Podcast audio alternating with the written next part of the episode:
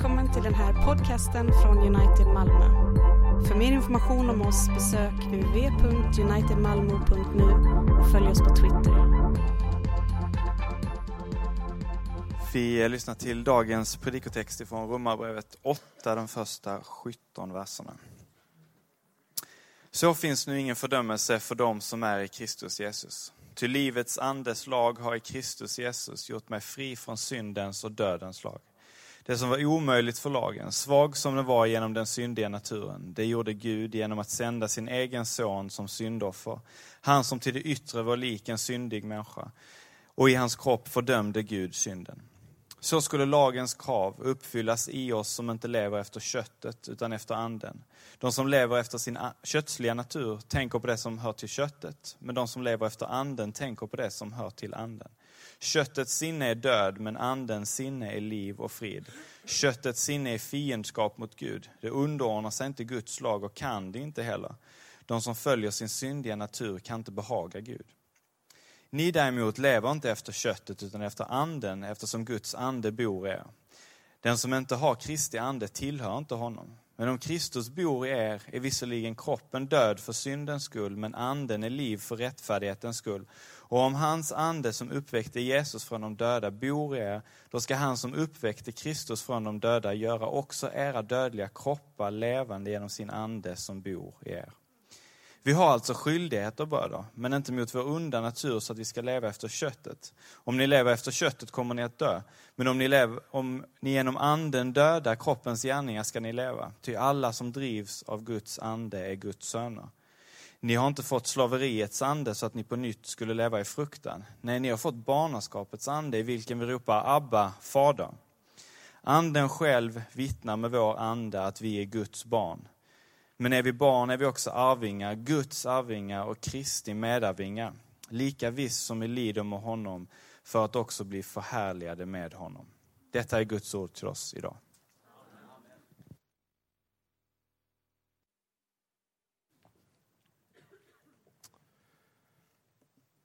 Många teologer kallar Romarbrevet 8 för the greatest chapter in the greatest book of all the Bible.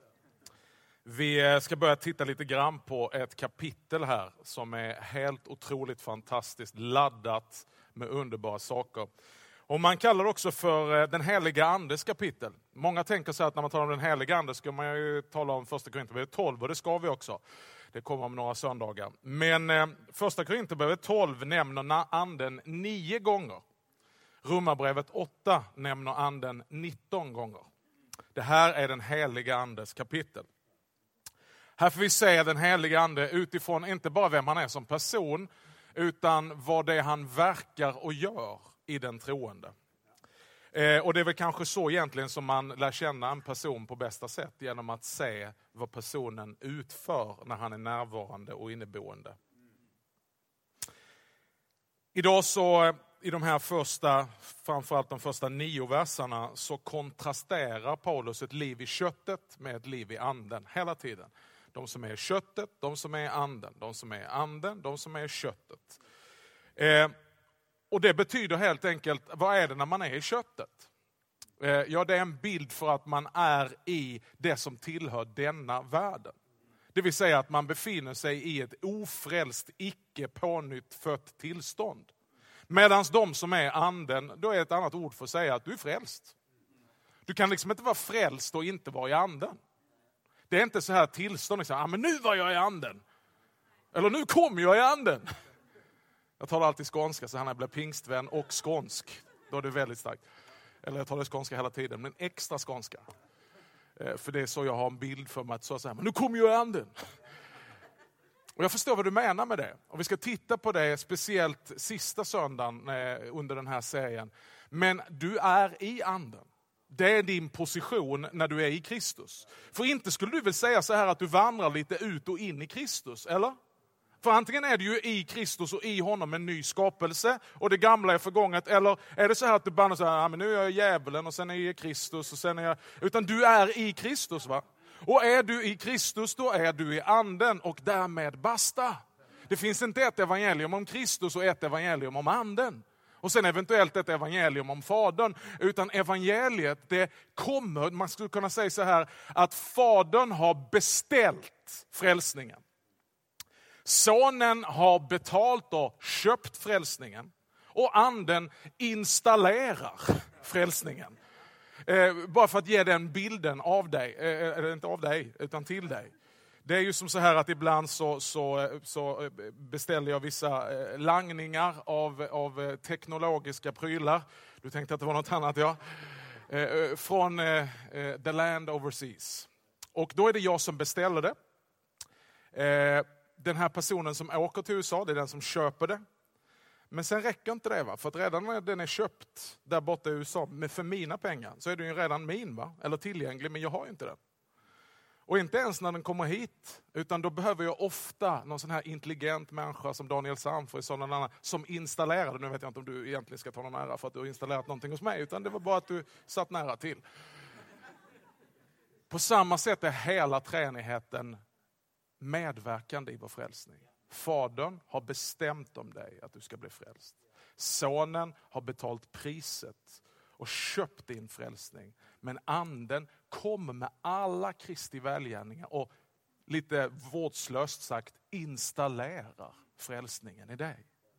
Så att om du inte är i anden, ja då är du inte frälst. Och är du frälst så är du i anden. Glory. Det är allt vissa av er behöver höra idag. Vi ska börja mitt i den här texten i nionde versen, så säger precis det. Ni däremot lever inte efter köttet, utan efter anden.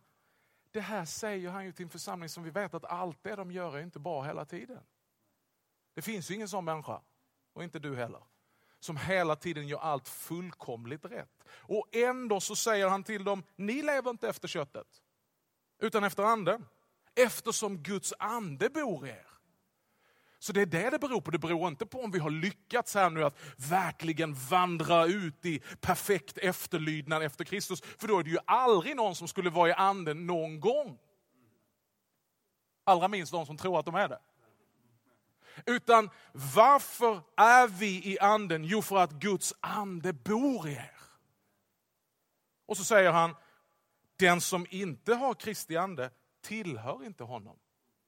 Alltså, att ta emot den heliga ande är att bli frälst.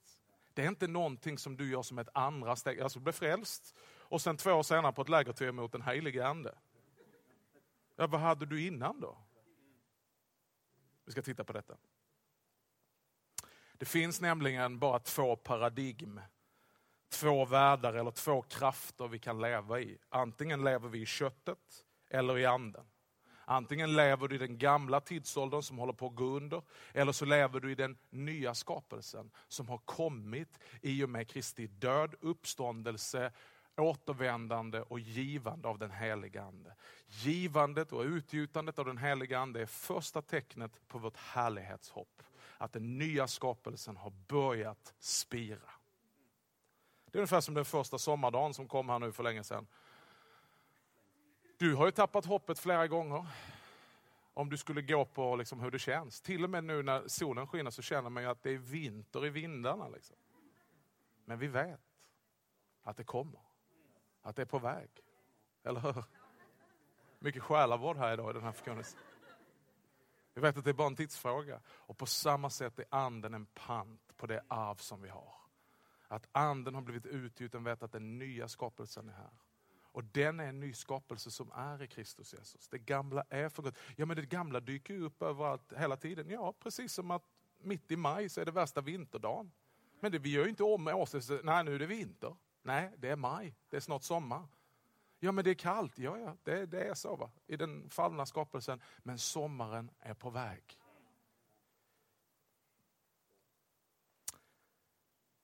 Andra Korinthierbrevet 5 säger nämligen detta.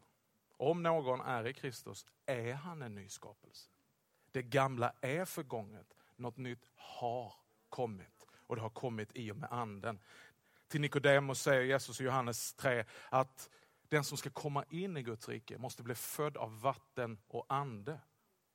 Och så säger han, det som är fött av kött, det är kött. Men det som är fött av ande är ande eller andligt. Därför så när blir vi födda av anden? När får vi ta emot anden? När vi kommer till tro. Pånyttfödelsen sker när den helige ande installerar den frälsning Kristus har köpt och betalt. Och vad är det Kristus har köpt och betalt? Det Fadern har bestämt och beställt. Det är Guds nåd.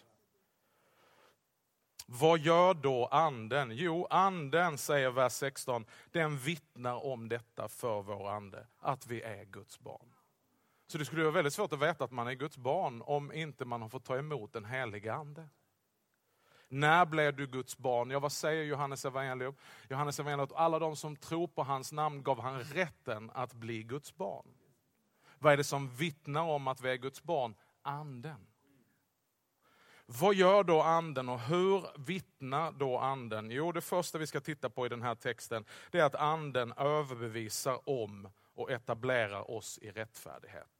Tänk inte så här nu, ja, men det där har med evangeliet att göra. Jag vill, liksom, jag vill höra vad anden gör. Alltså anden, anden håller väl på med någonting annat? Nej, anden håller inte på med någonting annat läste vi förra gången, utan anden tar av det han har fått av Kristus och påminner oss. Han har inget eget budskap, vi har inte ett andens evangelium, utan anden etablerar oss i Kristi evangelium. Det här hela stycket börjar med de här orden, så finns nu ingen fördömelse för den som är i Kristus Jesus.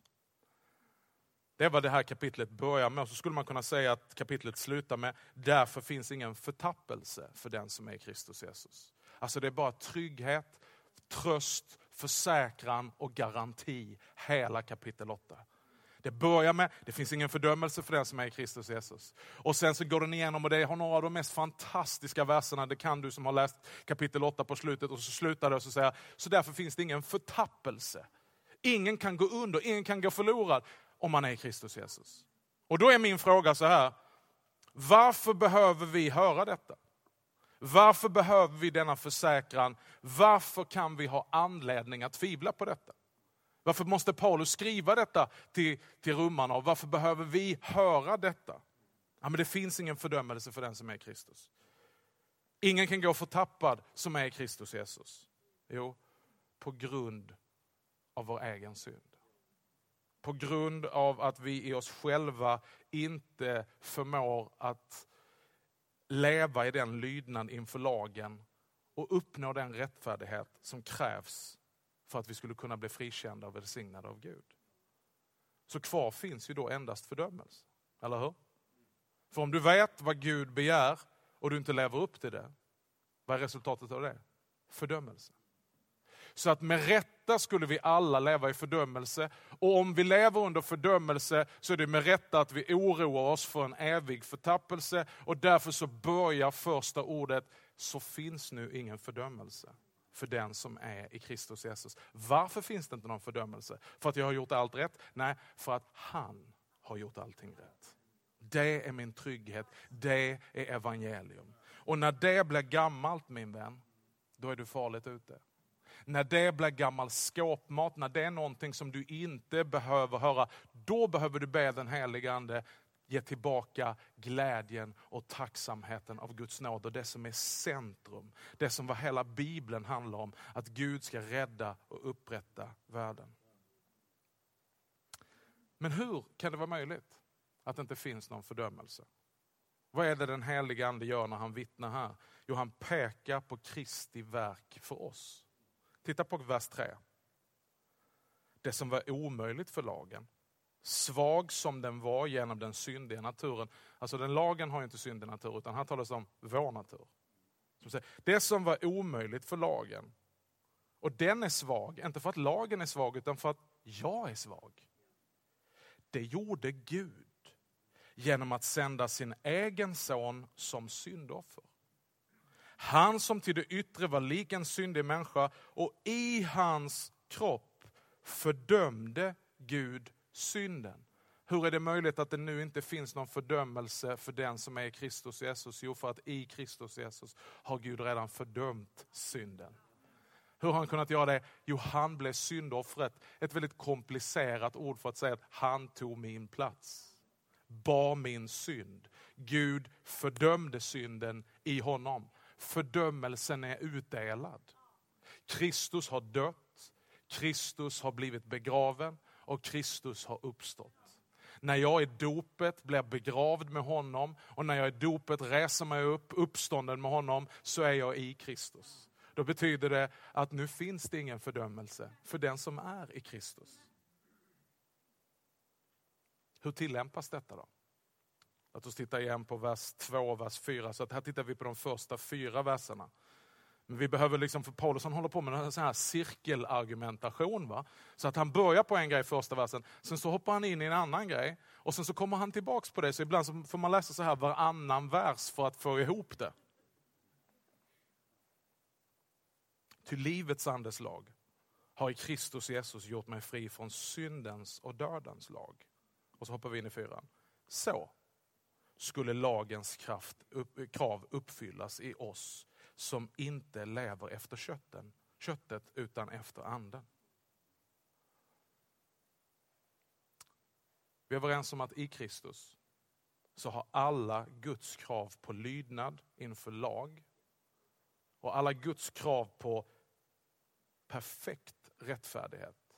Samtidigt Guds krav på att syndens ska straffas har blivit uppfyllda i Kristus Jesus. Eller hur? Och då är det, om du tittar på den sista versen där, så skulle lagens krav uppfyllas i oss. Många läser här, av oss. Så när vi börjar leva i anden, då uppfyller vi lagens krav. Det står det inte. Utan att leva i anden är att leva riktad mot han som har uppfyllt lagens krav för mig. Annars blir det här en väldigt kämpig vers. Att om, nu, om nu jag lever i anden, då ska, då ska lagens krav uppfyllas av mig. Det står inte det. Utan den blir uppfyllda i oss. Om jag vandrar i anden. För att du vet ju hur köttet är va? Om vi vandrar i köttet, då vill vi uppfylla lagens krav själva. Köttet strävar alltid efter att kunna skryta, att kunna liksom bygga en egen rättfärdighet. Titta här, jag har gjort det här, nu ska jag ha det här. Men det, att leva i köttet slutar alltid i fördömelse. Eftersom vi aldrig kommer att kunna leva upp till Guds krav. Och hur, men vi läste ju i vers 3 hur Gud har löst det. Lagens krav kunde aldrig uppfyllas. Varför det? Därför vi var svaga. Hur löste Gud det då? Jo, han skickade sin son att ta vår plats. Och i honom så har lagen uppfyllts och kravet på straffet för vår synd har utdelats.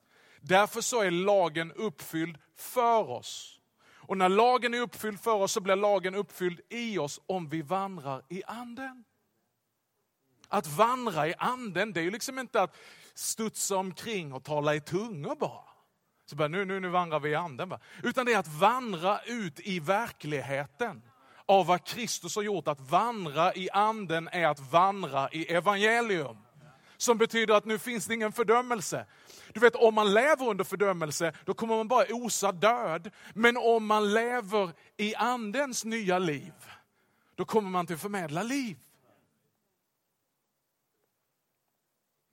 Vi skulle också kunna tala om den här bilden av en annan typ av lag, tyngdlagen.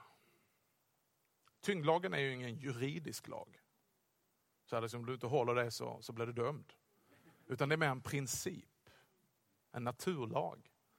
Tyngdlagen kommer till att liksom gripa in hela tiden. Så fort jag kastar upp någonting så, så kommer det att komma ner. Och så är det. Om man skulle kunna säga så här att utan Kristus så lever vi under syndens och dödens tyngdlag. Det vill säga hur vi än håller på så kommer det alltid till att sluta i synd. Och synd kommer alltid till att leda till död. Först död inom oss och sen fullständig, evig, total död. Det är liksom den här tyngdlagen som vi är under, hur vi än kämpar. Liksom. Du vet när du var liten så ville du flyga, du klättrade upp på en sten och du tyckte liksom att nu har jag en stor täckjacka på mig här, det kommer nog inte att funka. Och så hoppade du ut liksom, och en millisekund var du i luften men du landade alltid neråt. Det blir liksom jobbigt, va? Det, det går inte att flyga. Så är det att vara under syndens och dödens lag. Men någonting har hänt genom Kristi död och uppståndelse, genom hans givande av anden, så har tyngdlagen, syndens och dödens tyngdlag har rubbats av livets andes lag. Vi har tagit emot anden och genom anden så kan vi nu besegra synden. Vi kan stå emot synden. Det är inte det som är evangelium, att jag kan stå emot synden, utan evangelium är att Jesus har försonat synden. Jesus har dött för min synd och därför finns det ingen fördömelse. Det är inte så att det finns ingen fördömelse för mig för jag kan stå emot synden. Nej, det finns ingen fördömelse för Jesus har befriat mig från synden. Och nu lever jag i detta och du vet det är aldrig bra att strida mot synden utifrån fördömelse.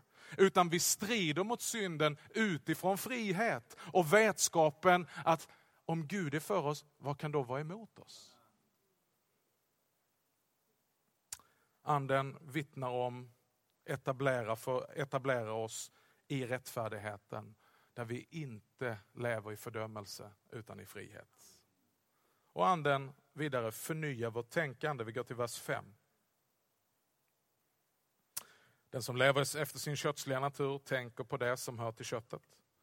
Men de som lever efter anden tänker på det som hör till anden.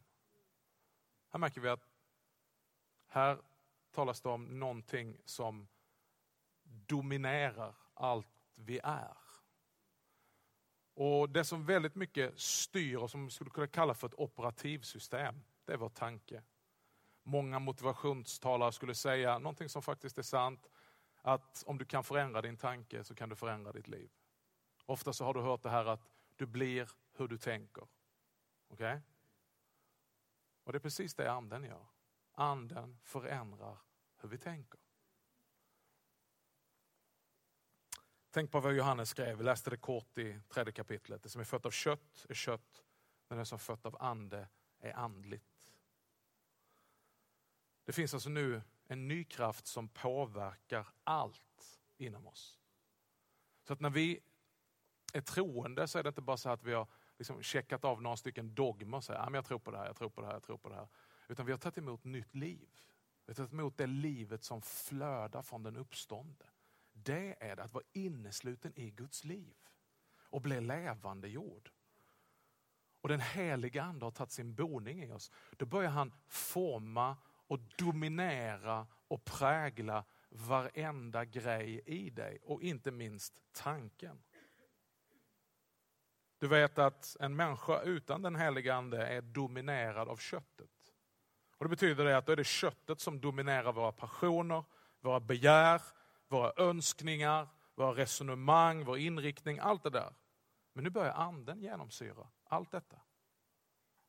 Anden genomsyrar hela vårt tänkande och börjar dominera det. Och det blir centralt för resten av vårt liv. Vi börjar tänka, vi börjar bli inriktade, vi börjar önska det anden önskar. Varför det? Därför det som är fött av ande är ande. Behärskas av anden. Och Naturligtvis är det här en process där vi genom att gå till gudstjänst, genom att fira nattvard, genom att ta emot förbön, mer och mer behärskas av anden. För det tredje, anden förändrar sinnesstämningen. Vers 6. Köttets sinne är död, men andens sinne är liv och frid. Man brukar säga så här att eh, ah, men vadå, bara för att man är kristen så blir man inte glad. Och det är ju sant på ett sätt. Men falskt på ett annat. Det är så att evangelium, det gör hjärtat glatt och ansiktet ljust. Du blir liksom inte en sauerkraut när du, när du, du kan ha varit en sauerkraut. Eh, jag, jag, är ju eh, av naturen, tror alla att jag är, eller nej det är ingen som tror det längre. Förr i tiden trodde de att jag var väldigt glad och positiv och möjlighetstänkande. Jag, är, eh, jag, jag har en, en, en magisterexamen i omöjlighetstänkande. Det är min första go-to-tanke. Det, är så, det, det här kommer bli fel. Worst case scenario är den första visionen jag ser i mitt sinne. Om det är att mitt barn ska cykla till skolan, och om det är en semesterresa. Det är liksom den första visionen jag by nature ser. Det är liksom bara, det här kommer gå åt helvete. Det är mitt utgångspunkt. Men det är fantastiskt att se vad den heliga ande gör. Att han förändrar sinnesstämningar. Du vet, utan Kristus i köttet så är man på väg mot en säker och evig död. fördömelse. Men i Kristus så övergår vi inte bara från liv till död, utan vi övergår från detta livet till det verkliga, överflödande och eviga livet. Därför det gör någonting med sinnesstämningen. Vet du. Ett liv i köttet i den gamla tidsåldern, det är ett liv under lagens tunga krav. Som gör att vi hela tiden kämpar för att leva upp, men misslyckas. Och därför känner fördömelse. Och fördömelse leder alltid till mörker. Det leder alltid till död. Och det präglar hela ens liv av oro och ofrid. Varför det? Därför att jag är hela tiden ständigt medveten om denna otillräcklighet. Jag borde och jag skulle och jag skulle varit en bättre son och jag skulle gjort det där. Och, skulle, och så kommer du till andra platser så får du bara höra det ännu mer rub it in. Liksom. Du skulle varit så här smal, du skulle vägt 15 kilo mindre. Det är de här badkläderna du ska ha med dig. Det är hit du borde åka i sommar. Om du är riktigt inne, då ska du liksom åka på turné mellan de här ställena. Liksom. Det, det, är hit vi åker, det är det här vi köper, det är sånt här stort trädäck vi har. Eh, eh, okej. Eh, okay. Många här nu som känner sig träffade här va? Nej, det är vi andra som inte har det som känner oss det. Och så känner vi så här, varför har jag misslyckats? Och så får vi höra underbara evangelium. Nu finns ingen fördömelse för den som är Kristus, som inte lever upp till Guds standard, eller som lever upp till den där standarden som man själv sätter på mig. Nej, det finns ingen fördömelse i det, för Kristus har tagit din fördömelse. Och då strömmar liv och då strömmar frid. I mig och genom mig. Och därför säger Paulus här i Romarbrevet 5 ungefär samma sak, fast han börjar i en annan ordning, som han säger i Romarbrevet 8. Då, har vi alltså, då vi alltså har förklarats rättfärdiga av tro, ett annat bakvänt, eh, liksom för att nu finns det ingen fördömelse. Har vi frid med Gud. Genom vår Herre Jesus Kristus.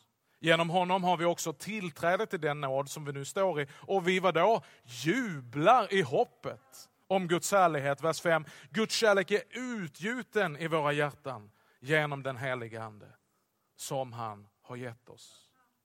Detta liv är ditt i anden. Detta är evangelium. Detta är vad den helige Ande installerar. Detta är vad Jesus Kristus har köpt och betalt till dig. Detta är vad Fadern har beställt för dig. Mot slutet vers 4, eller förlåt, fjärde punkten. Anden hjälper oss att underordna oss Gud och hans vilja. Titta på vers 7.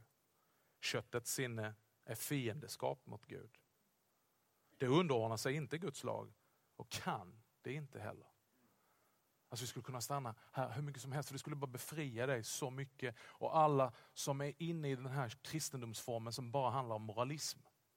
Och tänka så att innan levde jag så, men nu, nu, nu har jag hittat liksom en ny drivrutin här. Va? Nu ska vi bara köra det här stuket. Och liksom eh, eh, fixa till det här. Nej men det går inte. Det går inte, det är helt omöjligt. Tillståndet i köttet kan inte fixas till. Det kan inte förbättras, det kan inte modifieras, det kan inte tränas.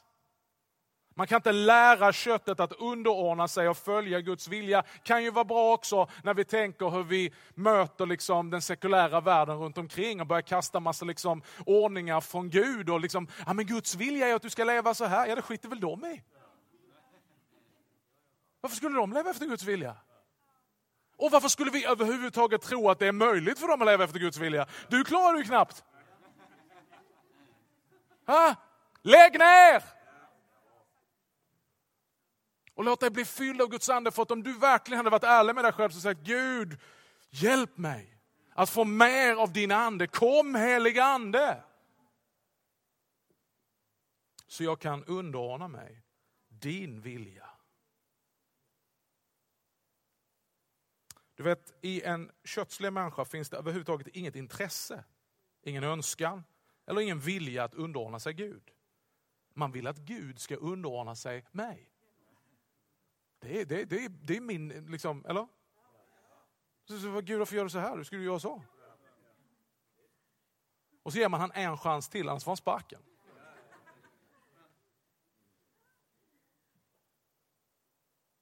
Så är köttet.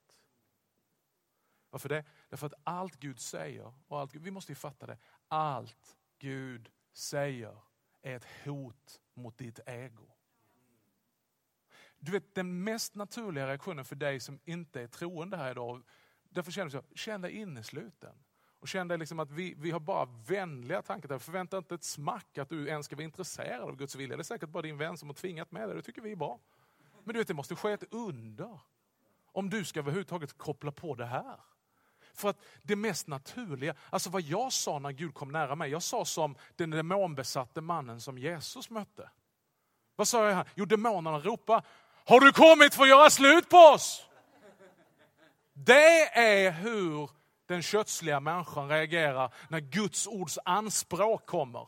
Detta är min vilja. Ja, det är sannerligen inte min vilja. Och det är precis det jag sa. 9 oktober 1990 så var jag övermannad av Guds frälsande kraft. Men samtidigt visste jag så här, shit alltså, nu är det slut. Du kommer förstöra allt jag bara vill, allt jag skulle vilja göra av livet, allt det jag tycker är bäst av Det kommer aldrig att ske nu, jag vet det. Vi lyser frid över ditt ljusa minne. Så det är inte så, du, du, kan inte ha den här bilden att vi presenterar Guds vilja och så säger det där låter jättebra. Det låter inte alls bra för det kötsliga sinnet. Det är ett hot emot hela det kötsliga sinnets existens. Det kan ju låta jättefint. Alltså. Älska din nästa som dig själv.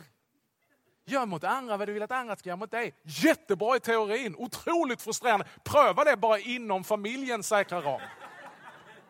Alltså börja inte ens med ovänner och trafikanter och, och chefen. Bara pröva mot din fru. Jag tänker att hela min drivrutin säger, hon ska göra mot mig. Vad, jag, vad hon vill att jag ska göra mot henne. Men liksom att jag skulle liksom tänka på henne före mig, oh, det, är, det är svårt efter 23 år. Alla ni andra som inte tänker att det är svårt, ni lever i lögn.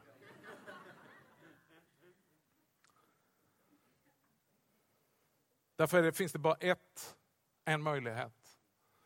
Du vet, i kyrkan så renoverar vi inte människor. Inte så liksom, att säga, men du gå i kyrkan, vi ska ge dig lite bra tips och tricks här från coachen Jesus. Va? Så kan du börja leva så här. Det vill inte köttet. Köttet måste dö. Och det är det vi gör i Jesus. Jesus hur kom Jesus till nytt liv? Nytt evigt liv. Det livet som han har idag inför Faderns Han dog. Och med honom dör vi. Därför är dopet så centralt. Därför ska vi fira nattvard sen. För att i nattvarden tar vi emot Jesu död och Jesu uppståndelse. Det som vi tog emot i dopgraven som brukar stå där med vatten. Det är därför den här mäktiga bilden att vi sänks ner under vattnet. Där begraver vi den gamla kötsliga människan. Och så reser vi oss upp i anden, i Kristus. Till nytt liv. Och helt plötsligt så det där köttet som inte vill göra Guds vilja, aldrig kommer vilja göra Guds vilja, det är dött och begravt nu. Och det enda chansen att du kommer göra Guds vilja, det är i den nya skapelse du är. Som behärskas av den helige Ande. Och den får liv genom att vi äter hans bröd och dricker hans vin. Genom att vi tar emot honom. Anden är närvarande i nattvarden. Så att vi får styrka till vår inre människa. Vi ska alldeles strax sluta. I samma linje så kommer vi nästa vers. Anden föder en längtan efter att behaga och ära Gud. Om du säger så här, jag vill höra liksom lite mer, vad gör den heliga ande i mitt liv? Det här gör den heliga ande i ditt liv. Det här kommer före raketer, liksom blixtar och dunder.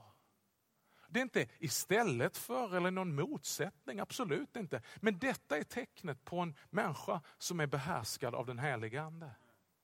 Och från detta så flödar sen både frukt och gåvor. Den som följer sin synd natur, vers 8, kan inte behaga Gud. Kan inte behaga Gud. Ni däremot lever inte efter köttet som inte kan behaga Gud. Utan efter anden, eftersom Guds ande bor i er. Vad tror du Guds ande gör? Tror du han behagar Gud eller inte? Besvärar Gud? Liksom så. Nej, Om man lever i köttet är man bara enbart intresserad av sin egen ära. Att behaga sig själv. Man är upptagen av sitt eget goda snarare än sin nästas goda. Eller det som är gott för Gud.